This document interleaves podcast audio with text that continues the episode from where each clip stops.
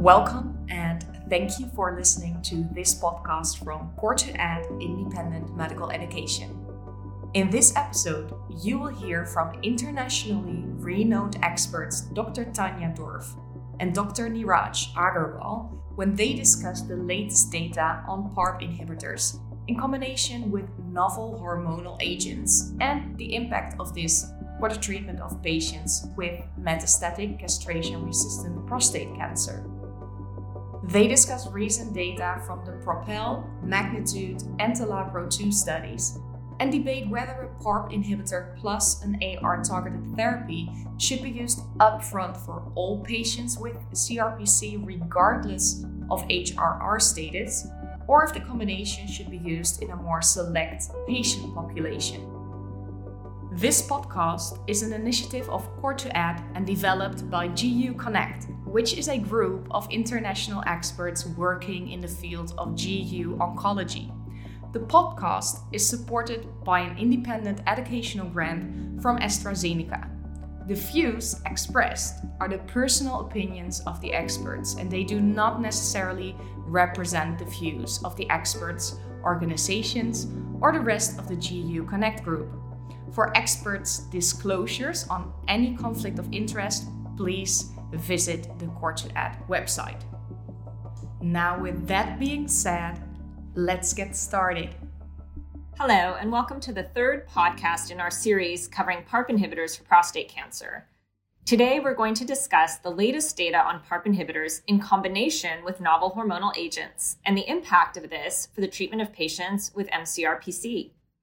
I'm Dr. Tanya Dorff, Section Chief for Genital Genitourinary Cancers at the City of Hope, and I'm joined today by my colleague, Dr. Neeraj Agarwal. Neeraj, would you mind introducing yourself? Of course, very happy to be here. My name is Neeraj Agarwal. I'm a professor of medicine, director of Genital genitourinary oncology program at the Huntsman Cancer Institute, University of Utah in Salt Lake City. Well, I'm so pleased to be able to chat with you about this very important topic. You know, last year we saw data from two large randomized trials, Propel and Magnitude, which both investigated the combination of PARP inhibitors with novel hormonal agents so, why don't we start by reviewing those before we move into the really exciting new data that you presented this year at ASCO GU? So, the PROPEL study was uh, for patients with first line MCRPC and randomized all comers uh, without knowing their genomic status to abiraterone plus olaparib or abiraterone plus placebo. So there was an overall benefit in the radiographic progression free survival endpoint regardless in, of genomic status. Of course, there was a greater benefit seen when they did look at the genomic alterations, and this was strongly positive with a very, very strong signal in those with BRCA mutations, who we know tend to have poorer outcomes with standard of care. The trend for improved radiographic progression free survival held up even in those patients who did not have uh, mutations in homologous recombination repair. So that was what was new about this, besides it being a combination study, was the potential for patients to experience benefit based on synergy of these classes of drugs rather than synthetic lethality with the PARP inhibitor in the setting of homologous recombination repair with deficiency, which is how we've traditionally thought about these agents. Um, now, the magnitude study, which was presented at the same time, uh, presented a bit of a conundrum. So, in this study, the metastatic castrate resistant prostate cancer patients in the first line setting were first evaluated for genomic alterations and then separated into two cohorts those with a homologous recombination repair mutation and those without. Now, within each of those cohorts, they were randomized to abiraterone with or without niraparib. And as you know, that cohort without genomic alteration had to be closed early due to futility for a lack of benefit. While we did see a consistent signal in the BRCA altered population uh, for a benefit in terms of the combination. We saw no new safety signals when adding these two agents in combination, although the dose of niraparib in magnitude did have to be reduced so that it could be combined safely. Um, but in general, you know, the biggest added side effect that we see with a PARP inhibitor on top of a drug like abiraterone is anemia, which is sort of a class effect in the PARP inhibitors. There's a little bit of GI toxicity as well, but again, what we did not see was some new toxicity or some new degree or severity or frequency of toxicity. It was very consistent with what you would see with the agents alone. So that was reassuring. And now uh, we were, of course, waiting for overall survival data rather than just rPFS. So we saw at ASCO GU 2023 the updated survival analysis from Propel, um, which did show an improvement in overall survival by greater than seven months. So I'm curious what you thought about this. And then, of course, would love to hear you summarize the data from TALAPRO 2 that you presented at GU ASCO. Of course when we saw these results in the GUASCO 22, actually, it was quite intriguing to see two very similar trials having different results, which is, uh, although they showed benefit in the HRR positive subsets, HRR negative patients did not seem to benefit with abiraterone and a niraparib combination, but they seem to benefit with abiraterone plus olaparib combination. And obviously, I was intrigued by those data, but then we also know that the PARP inhibitors are different. We also know that the dose of niraparib had to be decreased by 33% because of the toxicities uh, experienced in combination with magnitude. But then there are different patient population, the way they were selected, different composition of HRR positive patients, there were difference in the number of patients with BRCA2, BRCA1, and so many different other HRR gene alterations. So, of course, intriguing data, and we were really hoping to have some hint or indication from TALAPRO-2 trial whether the combination of a PARP inhibitor and a novel hormonal therapy may be effective in HRR negative patients given preclinical rationale which also exists there. So that provides a nice segue to the discussion of TALAPRO-2 trial, which I had the honor of presenting in the GUASCO 23. So uh, TALAPRO-2 trial, as we know, was a phase 3 trial in first-line mCRPC setting. These patients could not have received any life-prolonging therapy for the castration-resistant state, and patients were randomized to talazoparib plus enzalutamide versus enzalutamide plus placebo radiographic progression free survival per independent radiology assessment was the primary endpoint. And we saw benefit in both homologous recombination repair altered patients, the patients who did not have those alterations, who had unknown status by prospective tumor tissue testing, they seem to benefit. We did a, a separate analysis looking for specifically in those patients who were HRR negative by prospective tumor tissue testing, and there was a significant benefit as far as delaying of radiographic progression free survival. So, combined together, the results from the TALAPRO 2 trial are in sync with what we saw with PROPEL trial, that patients seem to benefit with the combination of enzalutamide plus talazoparib versus enzalutamide plus placebo regardless of whether they had homologous recombination repair mutations or not, with the caveat that, of course, the magnitude of benefit is much higher in the HRR positive patients versus HRR negative patients. And that speaks to the importance of continuing to do genomic testing of our patients so that we kind of know what to counsel them about the relative benefits and risks. Um, so, speaking of risks, the dose of talazoparib had to be reduced for use in combination with enzalutamide. Can you speak to that and to what sort of toxicity profile was seen in the TALAPRO-2 trial? Again, as we saw, this is a class effect. Anemia dominated the toxicity. In fact, 46% patients developed grade 3 4 anemias. And I'd like to bring this to our uh, listeners' attention that 49% patients actually came into the trial with grade 1 or 2 anemia. And the hemoglobin requirement, the lowest hemoglobin they could have to get into the trial was 9 gram percent. And really, we need one point decline in the hemoglobin to achieve a grade 3 4 toxicity. So we didn't really want to decrease the dose of talazoparib for grade 1 or 2 anemia because that would have basically required half of the patients to have dose reduction even before starting treatment. And I think that strategy worked very well. Uh, the onset of anemia was uh, 3.3 months. That was the median duration of onset of anemia. So, overall, I think the message here is these patients are expected to develop anemia and they need to be monitored closely in first 3 4 months. The other side effects which seem to affect quality of life such as anorexia, fatigue, nausea and vomiting if you look at those side effects, the grade 3 4 side effects range between 1 to 4% patients. So overall, I think this is a acceptable toxicity profile. We didn't see any new safety signal with the combination. And I look forward to regulatory approval of this combination. Yeah, so it seems like the toxicity profile when we're using the PARP inhibitor in combination with either abiraterone or enzalutamide looks really similar to when we use it on its own.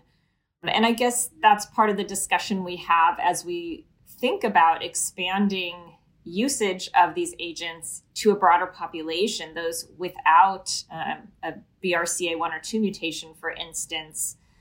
What do you think about using these combinations in all comers?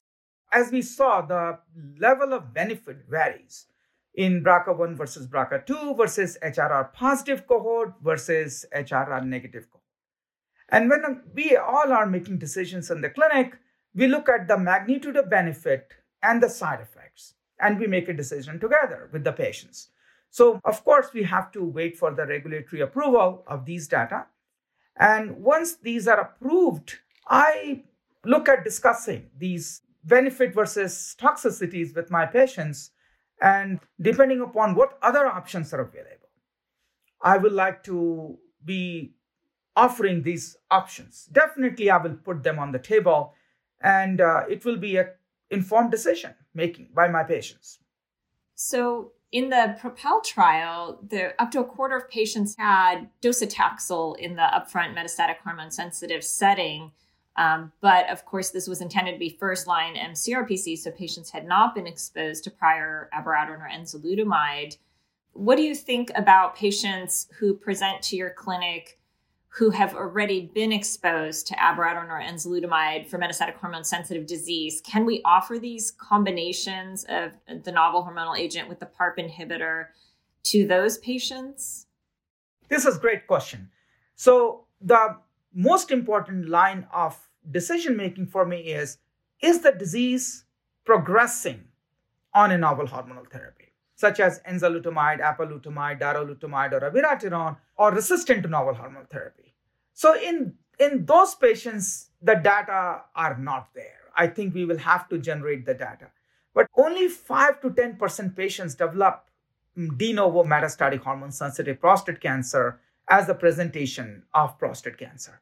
90% patients ultimately develop MCRPC from a localized prostate cancer. And then there is a whole continuum of disease they go from localized prostate cancer to receiving radiation therapy and receiving uh, androgen deprivation therapy for say six months to 18 months. And we know many of these patients never recover their testosterone before developing mcrpc then we saw the data from stampede trial. Many of my patients are now receiving two years of abiraterone based on the stampede trial. And they stop abiraterone after that. And the disease slowly progress if they if they were to have disease progression down the line and they are not truly resistant to a novel hormonal therapy. Then many of my patients with radiation therapy or surgery develop hormone sensitive biochemical recurrence and they receive intermittent androgen deprivation therapy and then they develop mcrpc and of course, we cannot forget about those hormone sensitive patients who experience exceptional response. And these are 70% patients on a novel com- combination of ADT plus novel hormonal therapy with a PSA of 0.2 nanogram per mil. And we just showed in our Annals of Oncology paper last week that these patients have are 65% less likely to die of the prostate cancer than those who do not receive a PSA or experience a PSA of 0.2 or less. And many of these patients over the years discontinue novel hormonal therapy because they want to take a break from the chronic side effects. And they develop MCRPC while not being on novel hormonal therapy. And the last but most important point until two years ago, less than 40% patients receive novel hormonal therapy for metastatic hormone sensitive prostate cancer. And all these patients are going to develop MCRPC over next two to five years. So I expect a substantial number of patients in next two to seven years who are going to be developing MCRPC without progressing on a novel hormonal therapy and will remain candidate for a novel hormonal therapy plus a PARP inhibitor in first line MCRPC setting. Yeah, thanks for raising that uh, distinction. I think it's really important to understand whether patients have progressed on a no- novel hormonal agent uh, versus just having been exposed, since prior exposure um, was actually not an exclusion in TALAPRO 2.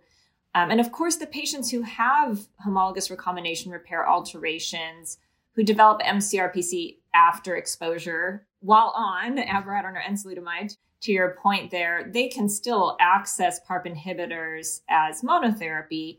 But patients without a genomic alteration, if they are in the first line MCRPC setting, providing them with combination therapy as per Propel or TALAPRO 2 really gives them an extra treatment option that they wouldn't otherwise have. Um, and I know you and I have often discussed um, these studies that show that there's a significant drop off in the numbers of patients who receive subsequent lines of therapy and just how important it is to use our most effective therapies first. Um, and that kind of fits with the whole paradigm of the importance of upfront intensification and how, you know, that provides not only progression free survival benefits, but overall survival benefits. So, one question that I think many listeners may have is, you know, they may be choosing abiraterone versus enzalutamide based on a patient's comorbidities and are we really bound to use olaparib with abiraterone and talazoparib with enzalutamide, or do you think uh, the PARP and the novel hormonal agent could be mixed? Great point. I would like to again re-emphasize on the very important point you raised, Tanya. That is, a substantial number of patients do not get to see next line of therapy. For our elderly patients with metastatic prostate cancer, that is around 50% based on so many different real world data or patient level data. And talking about the combination, can we combine talazoparib with abiraterone or olaparib with enzalutamide? I think we'll have to wait for the data to be generated.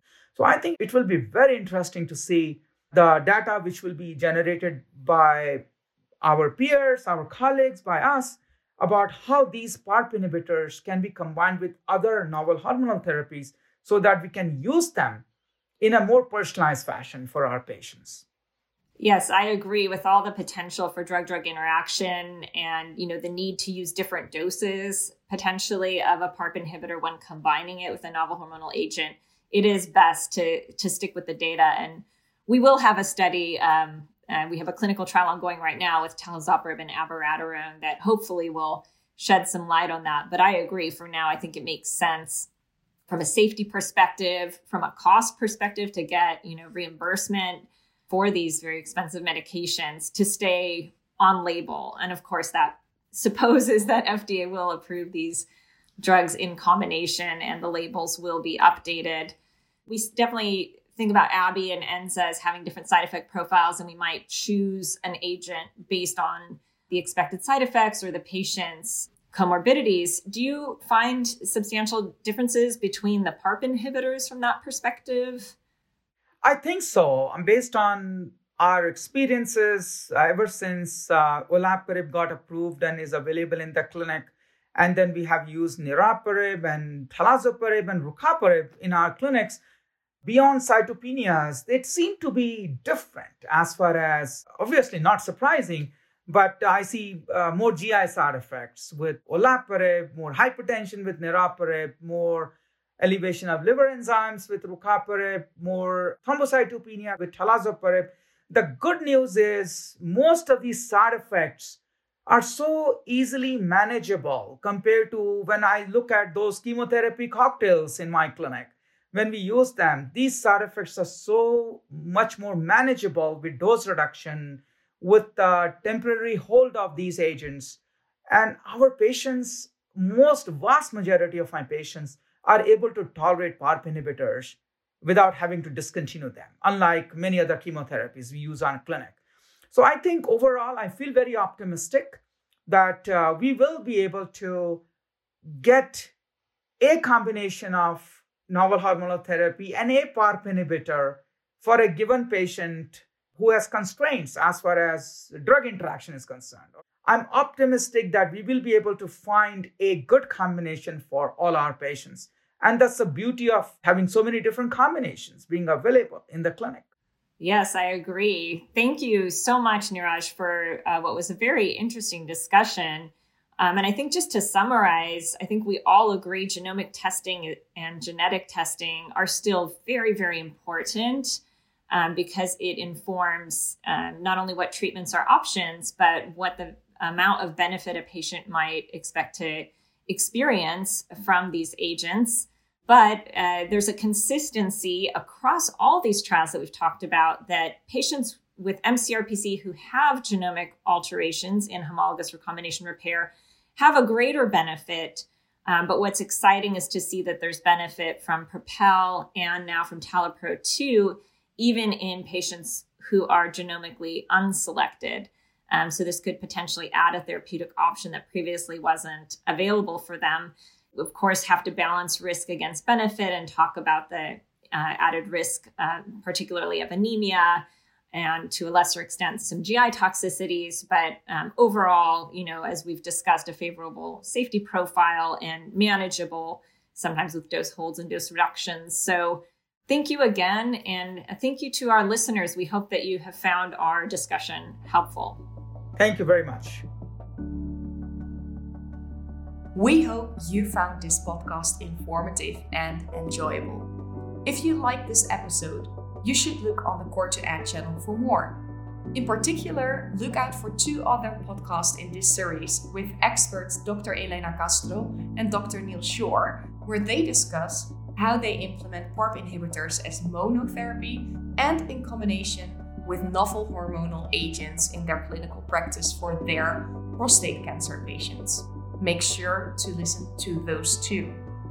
Also, don't forget to rate this episode on the COR2ED website and share our podcast on social media or with your colleagues.